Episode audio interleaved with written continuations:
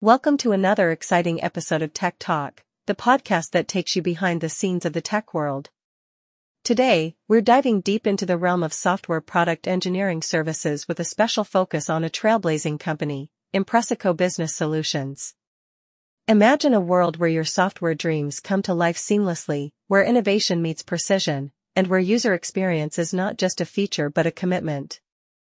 That's the world of product engineering, and Impressico is at the forefront of this transformation.